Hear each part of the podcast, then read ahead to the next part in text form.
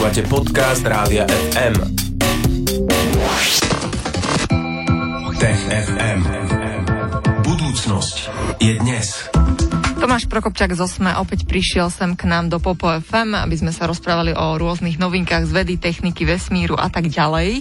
Tomáš, vítaj. Ahoj.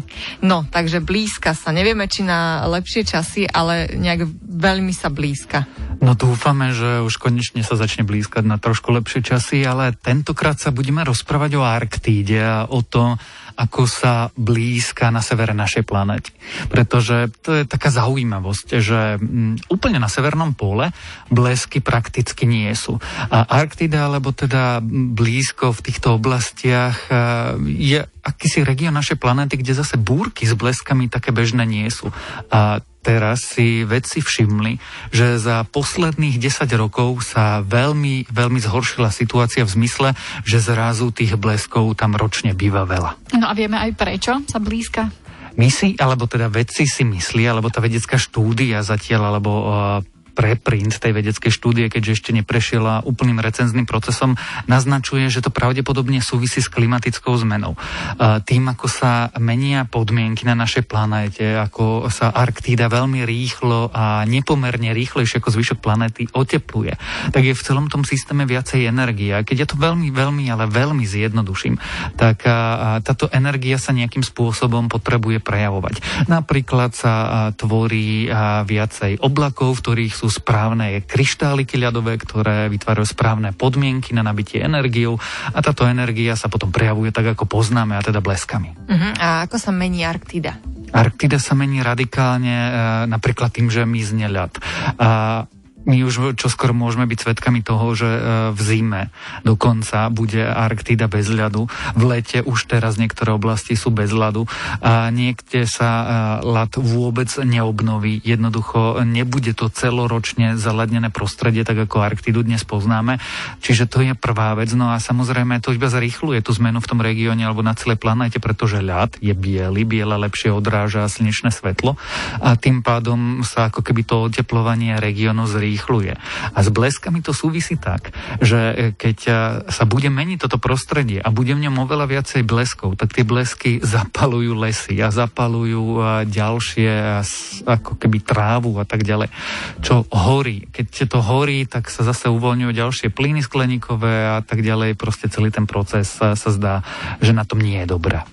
No a máme aj nejaké riešenie na základe týchto pozorovaní o bleskoch v tejto oblasti. Už uh, prišli veci s tým, že čo by sme mohli robiť preto, aby sme pozastavili alebo možno zmenšili to riziko?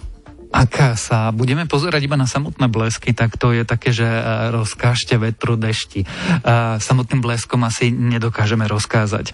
Ani im povedať, že viete čo, tak teraz tu nebudú blesky, prípadne by sme po Arktide rozvešali blesko z vody, aby ich uzemňovali niekde, kde my chceme.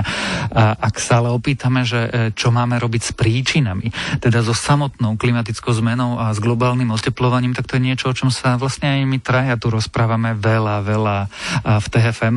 No a potrebujeme zvrátiť klimatickú zmenu, potrebujeme menej vypúšťať skleníkových plynov a potrebujeme ochrániť práve regióny ako sú Arktída, ktoré sa zdá, že budú zasiahnuté najväčšou zmenou na našej planéte. Uh-huh. A máme na to aj nejaké mm, nápady? Už... My máme aj nápady, máme dokonca aj medzinárodné záväzky, aj medzinárodné konferencie. Zdá sa ale, že nám moc nejde dodržiavanie tých záväzkov. Čiže um, potrebujeme vypúšťať menej skleníkových plynov, ale to sa oveľa, oveľa ľahšie povie, ako urobí.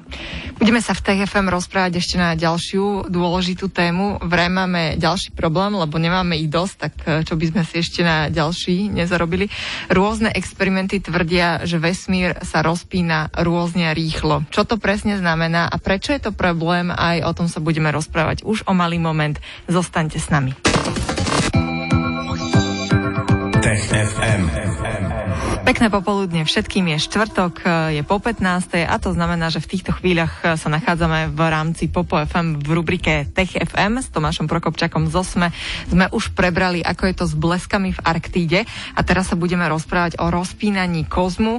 Tomáš, tak nám teda prezrať, čo sa to vo vesmíre deje. Ja aj vo vesmíre sa toho deje veľa, ale ak sa budeme pýtať na rozpínanie kozmu, tak je to taký fascinujúci fenomén. My sme vždy nevedeli, že e, vesmír sa rozpína.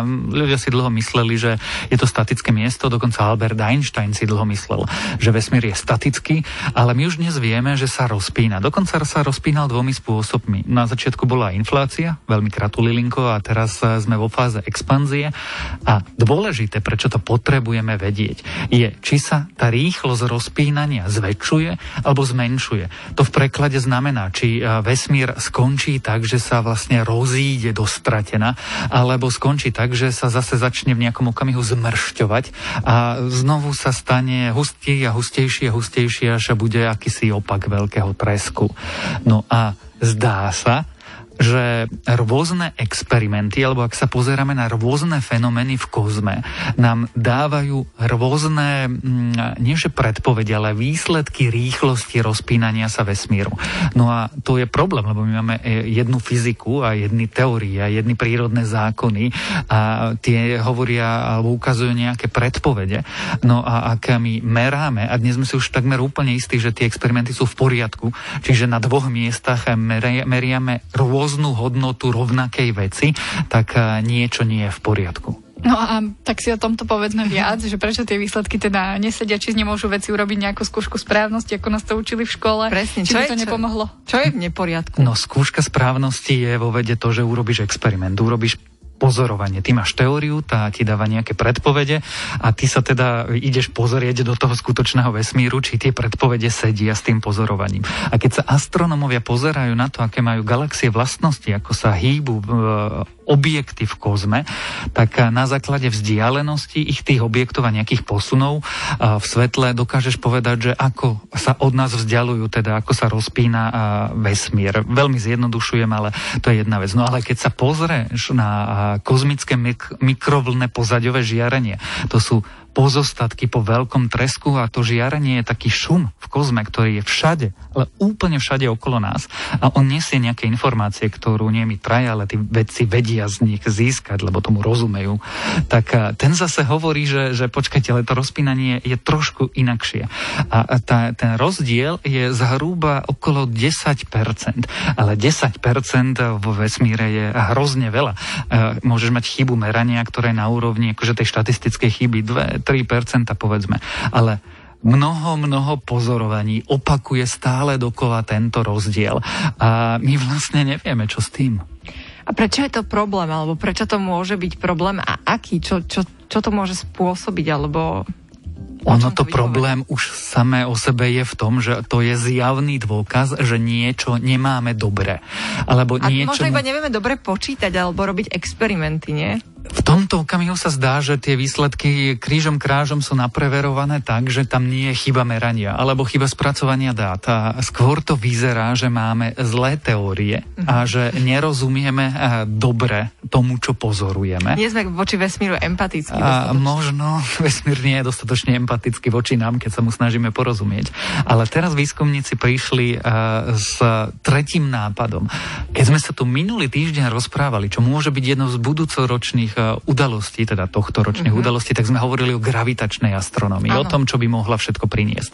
No a hneď eh, týždeň na to sa rozprávame o tom, Náhoda. že práve, práve gravitačná astronomia, neviem, či náhoda, možno nás počúvali. Tie a, gravitačné vlny. Tie gravitačné vlny nás možno počúvali a mohli by rozhodnúť túto záhadu, pretože to je nezávislý zdroj, ako keby tretí spôsob merania. A vedci prišli s návrhom, ako by eh, vďaka gravitačným vlnám sme mohli preveriť, čo sa to teda s tým rozpínaním kozmu deje a či teda máme chybu v prvej metóde, alebo v druhej metóde, alebo je to celé úplne inak. Uh-huh. Alebo ak nás počúvate, milé gravitačné vlny, tak nože nám napíšte mail na studiozavinačradio.fmsk, že ako to vlastne je, lebo nevieme to rozlúsknuť nikto. No.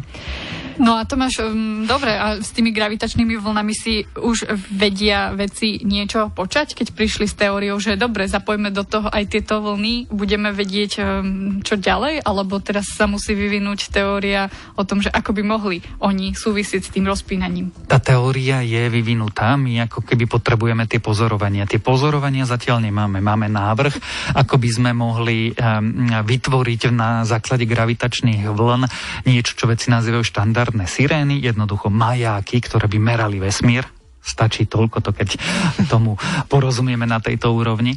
A ak zistíme, že má pravda prvá metóda, alebo druhá metóda, tak potom vieme, čo máme opravovať, čo máme zlé a čo máme dobre.